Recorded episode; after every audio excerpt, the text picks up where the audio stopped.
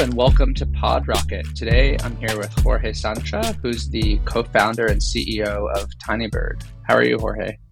Hey, I'm great. Thank you. Thank you for having me. Yeah, of course. So I'm excited to learn about Tinybird today and what you're building, and um, a lot of exciting things happening. I know recently just um, unveiling your Series A, A, couple, a couple yesterday, I think. So very, very just yesterday. Yeah, well, big congrats on that. Um, so yeah, maybe you could give us a quick overview of what's what is Tinybird. Sure. So um, uh, Tinybird is a, a platform uh, at the same time than a set of tools that allow developers to build data products over uh, real-time data uh, over you know without having to worry about scale um, so you can start throwing data at uh, tinybird build some uh, pipes, some SQL, and turn the result of those uh, queries and, and, those pipes into API endpoints that you can start um, exploiting right away from your applications.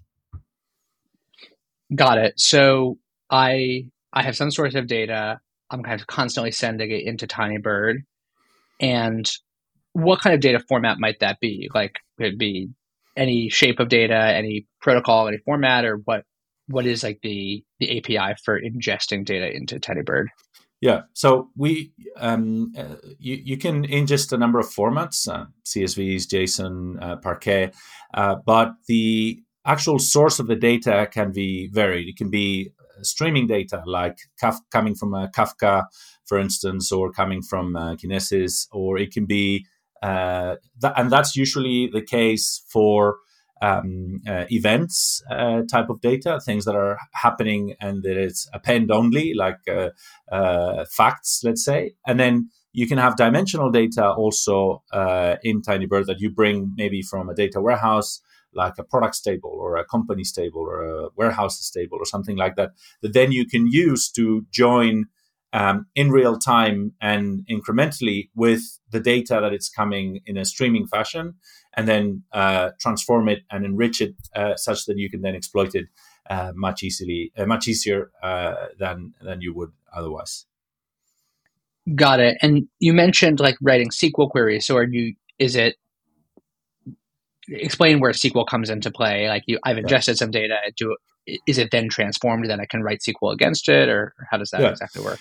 Yeah, because we're very focused on on building APIs that you can quickly uh, sort of whip up and then start integrating into your product. Um, it's if you think about what an API normally entails when you're building your own APIs, you have uh, some code that will run a SQL query of some kind uh, into your data store. If it's not, a, you know, if you're using a relational database, it could be something similar to uh, SQL, some query language if you're not using a, a, SQL database, but you're writing queries against the database and then you'll be doing other things like you'll be ensuring that uh, there's security for those calls and you'll be ensuring that it's scalable and you'll be doing a number of things in order to put those APIs in production.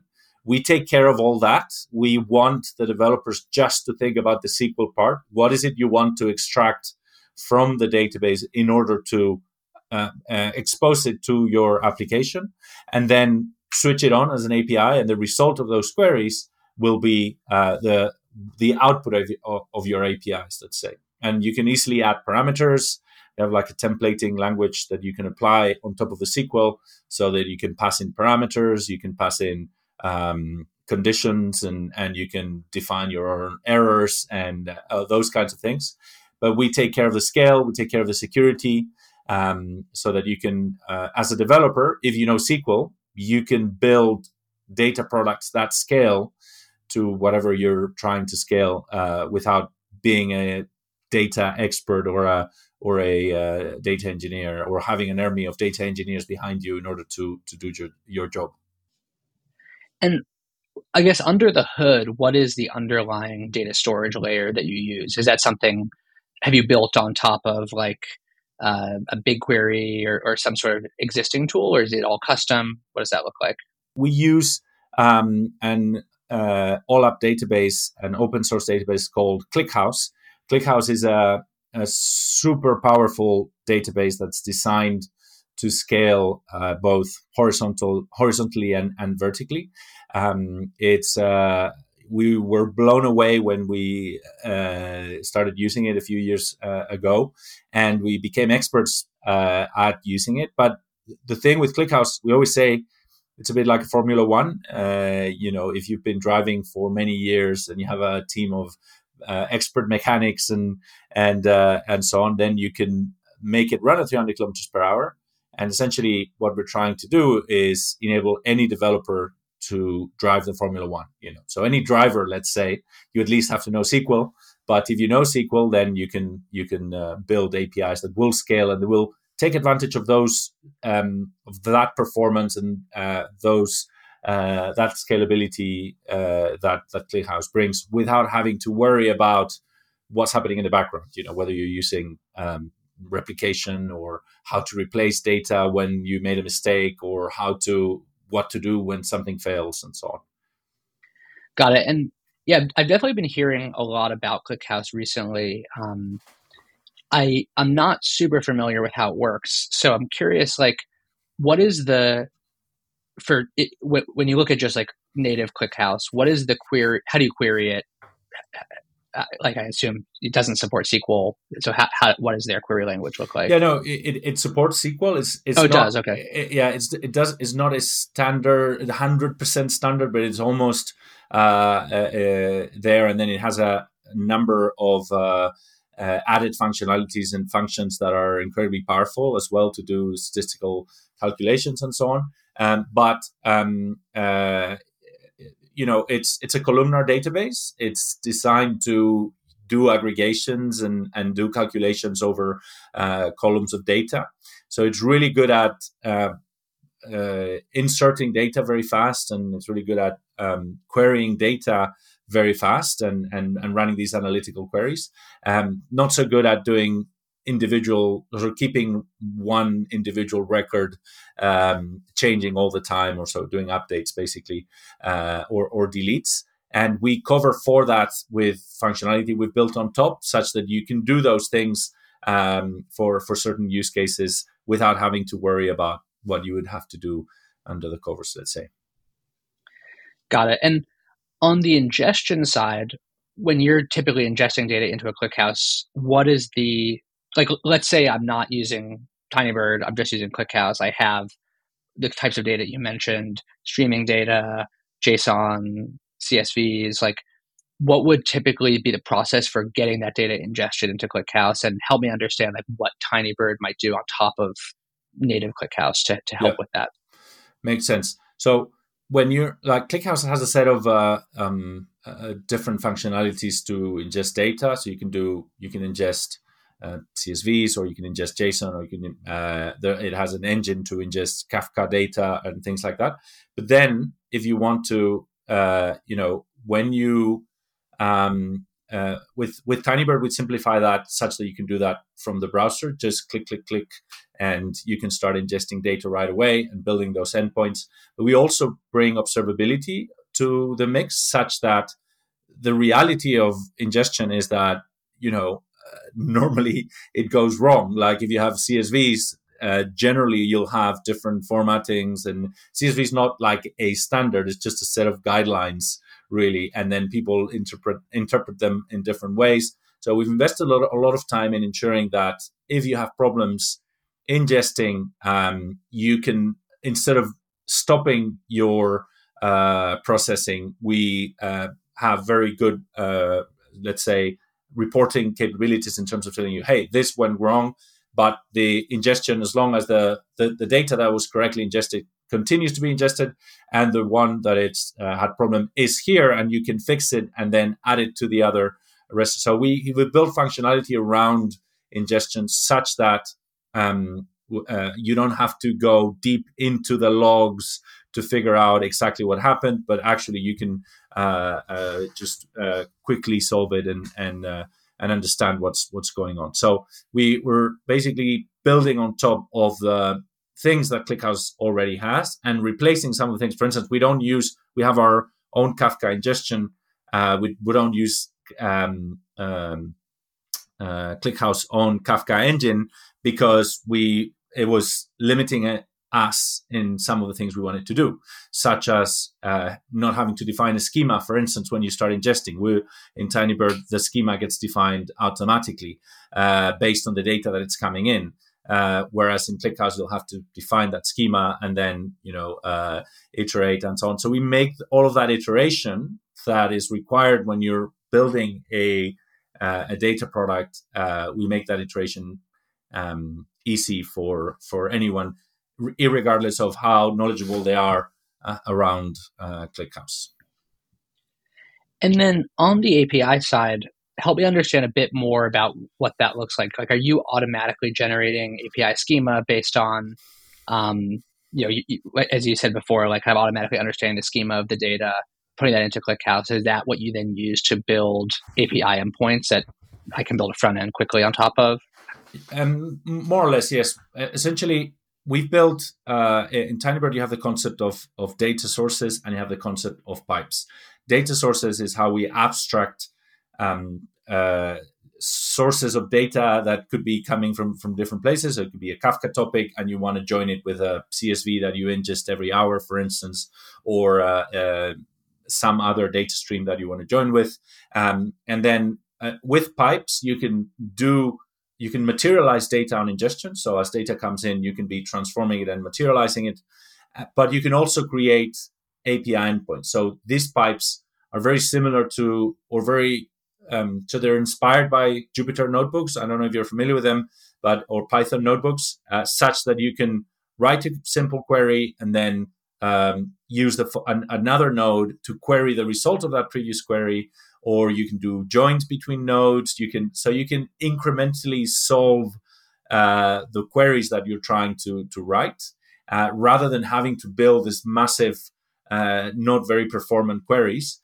Uh, you can break that up in chunks and, and work incrementally. And then once you're happy with with the result, that that result, which would be a, a table of some kind or a, or a, a columnar structure of some kind, that's what you expose uh, as an API. And, and you can control the results using parameters and, and so on, as I was saying earlier.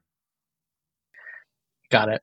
How about like API security and error checking and like all the kind of uh, annoying parts of building an API? Do you do you handle those as well? Yes. So we have um, uh, token based security such that you can do uh, things like well uh, when you create an API endpoint, you can decide to just have uh, one token that gives you access to that particular endpoint, or you can create tokens that give you access to a number of endpoints. And then you can do row level uh, uh, security as well, such that you can create, for instance, this is very typical when you're building um, user facing analytics for your product. If you're trying to um, build charts that show how your users or to your users how they're uh, building the product, you can um, create a token that says this token is only good for company ID equals uh, A or whatever. And then that will always pre-filter the data such that the same API can work for multiple companies, let's say. Um, so so that that's how we that's how we handle security and you, we have APIs to handle those tokens such that you can refresh them. You can, uh, uh, you know, every time a user logs into your uh, or creates an account, you can create a token for them. Those those kinds of things, such that you can manage your your tokens um, easily as part of your normal process. Let's say. Got it. Um, so taking a step back, I'm, I'm curious. Like ClickHouse is open source, um, and or mostly open source. I know. Um, is is Tinybird is parts open source? Any of it open source, or is it all going to be kind of um, like more of a software as a service? platform? So so we we're a software as a service platform. We are contributing heavily to ClickHouse. Uh, we okay. have our own ClickHouse team, and uh, we you know we've been uh, helping uh, from performance uh, uh, things on certain functions to improving logging for materialized views to implementing a number of of improvements that that um, obviously we're interested in and that benefit the, the community as well. And then we have a number of things that we are uh, uh, thinking about um, open sourcing that we're using internally. One thing that we don't like doing is, you know, um, open sourcing for the sake of open sourcing, uh, as in if it's a project that we think it's interesting, then we want to pay attention to it and uh, and you know we want to put it out there and support it really well and and really be on top of uh, pull requests and and uh, and issues that people bring. And uh, because in the past we've put not not in Tinybird but in previous companies and and, uh, projects you know you open source because hey yeah of course let's do this it makes sense.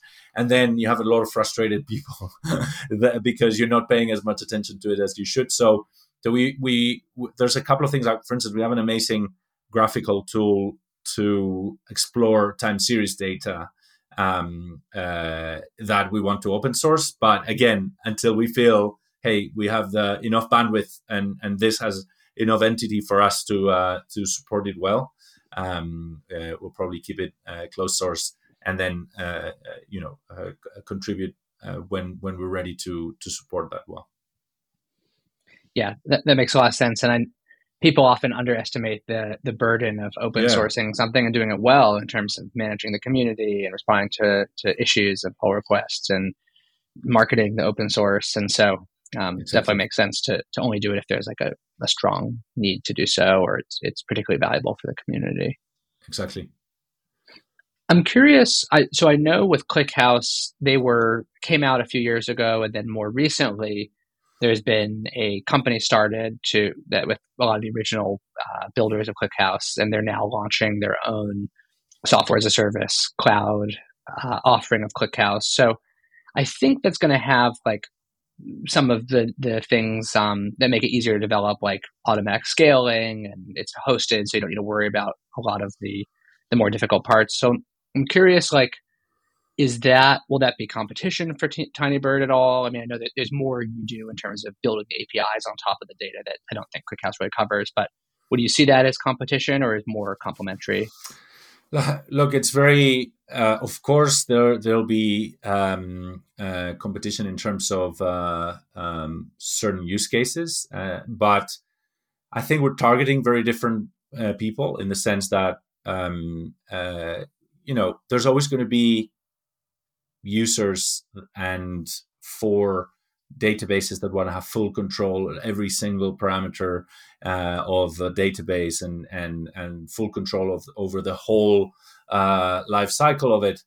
But in our view, the um, and based on everything we've been talking to our customers and and and, and users and so on, really the key interest people have based on everything that's going on and because they want to move fast and they want to compete and and so on. Really what people care about is for systems that are fast that are reliable and that are give you amazing time to market. And that's what we're focused on at enabling developers to do that um, without really needing to understand what's going on uh, under under the hood. So um, uh, ClickHouse, those guys are amazing, and and you know we, we have a great relationship with them, and and uh, uh, uh we talk a lot a lot to them, and uh, but uh, we see it as very complementary. Like they they're of course going to be very appealing to to people that are already using ClickHouse or looking to move from some other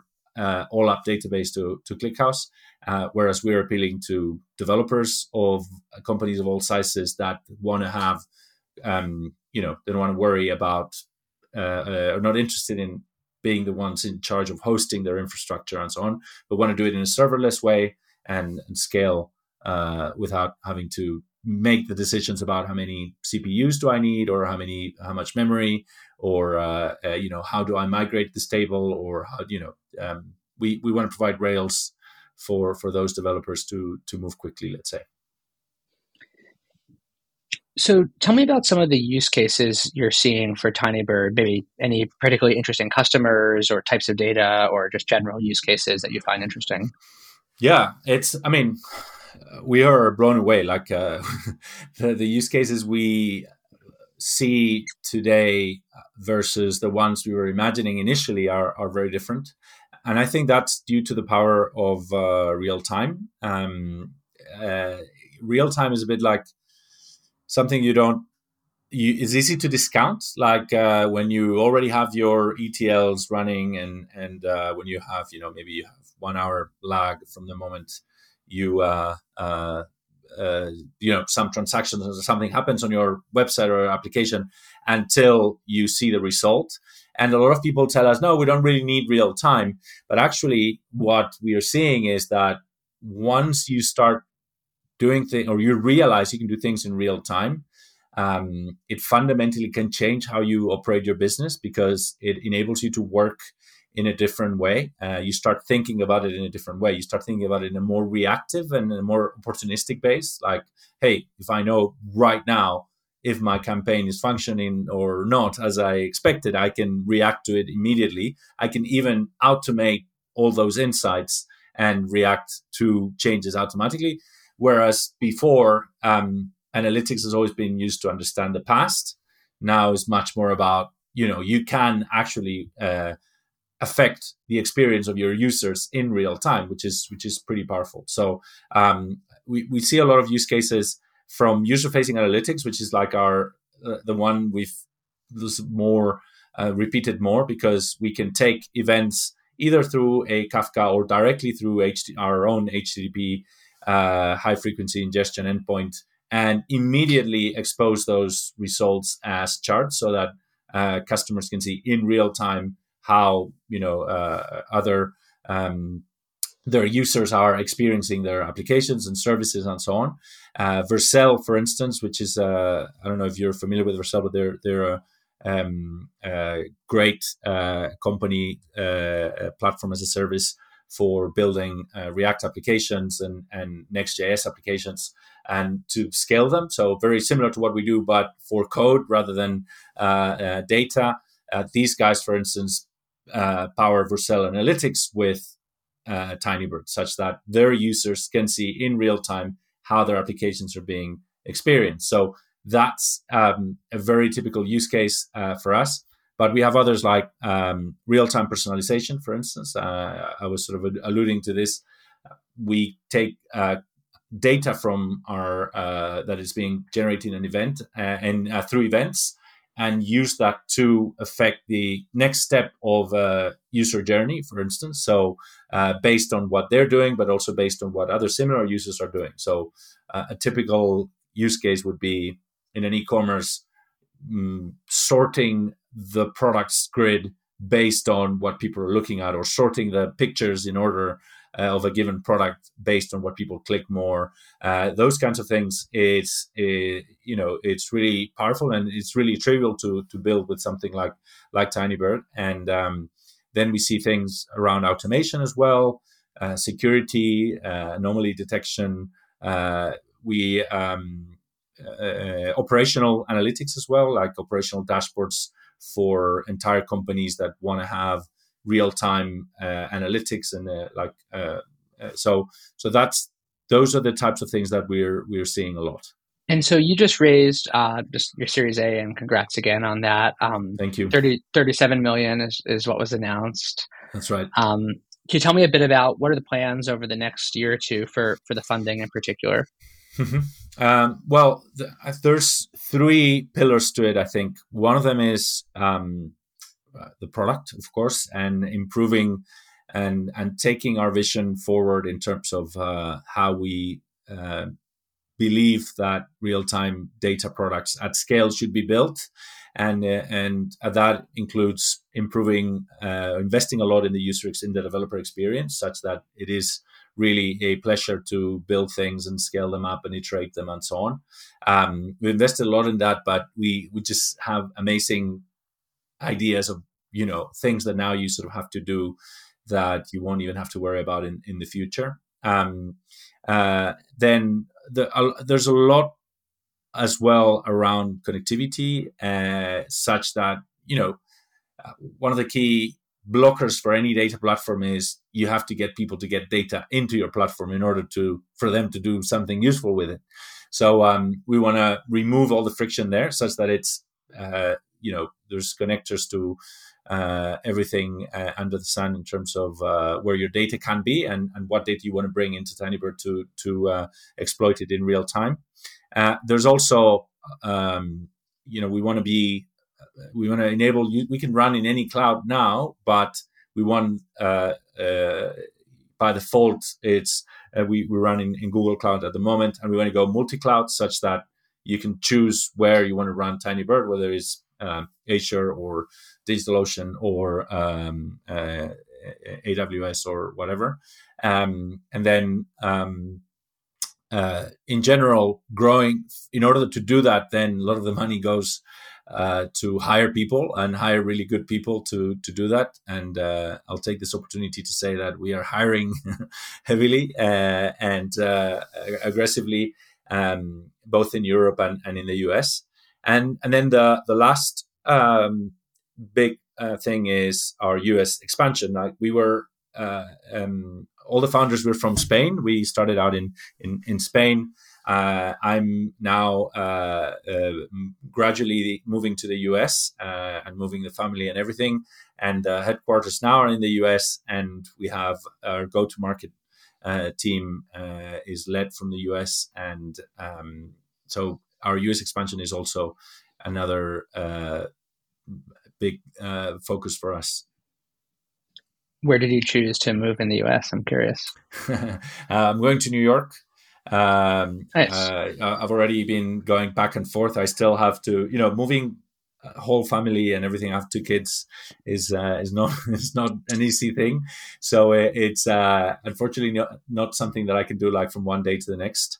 But uh, but I so I'm in the process there, and uh, but I love New York, and and we think New York is eh, practical for us in many senses. In the sense, you know uh, time zone difference to work with a team here, uh, very important. Um, also, direct flights to uh, Madrid, where a big chunk of of, uh, of the team is uh, is also uh, important. Um, and New York is in many ways the center of the world and and uh, every time i walk around manhattan i have the feeling like there's like 15 potential customers in every building uh, at least.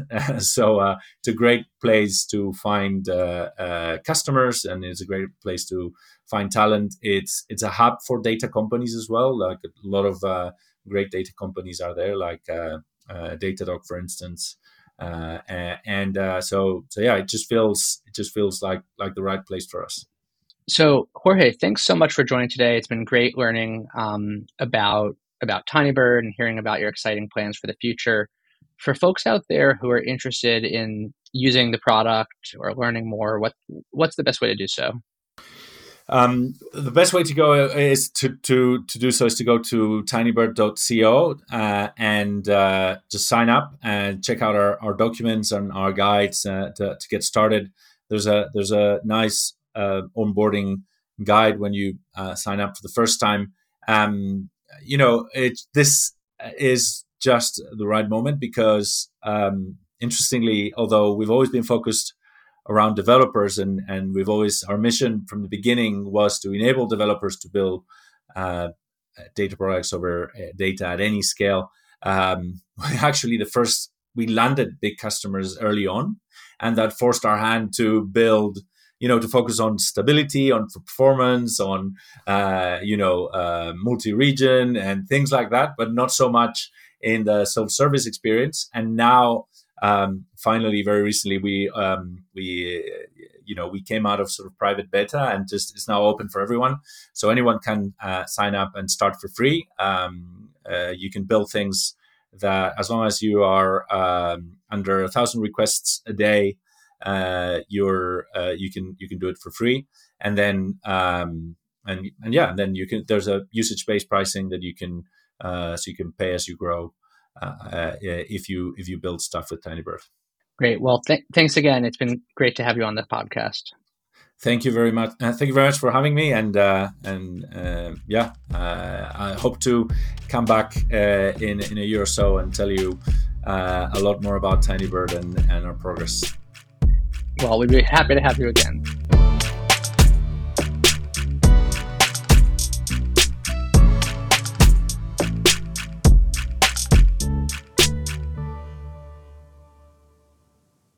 Thanks for listening to PodRocket. You can find us at PodRocketPod on Twitter, and don't forget to subscribe, rate, and review on Apple Podcasts. Thanks.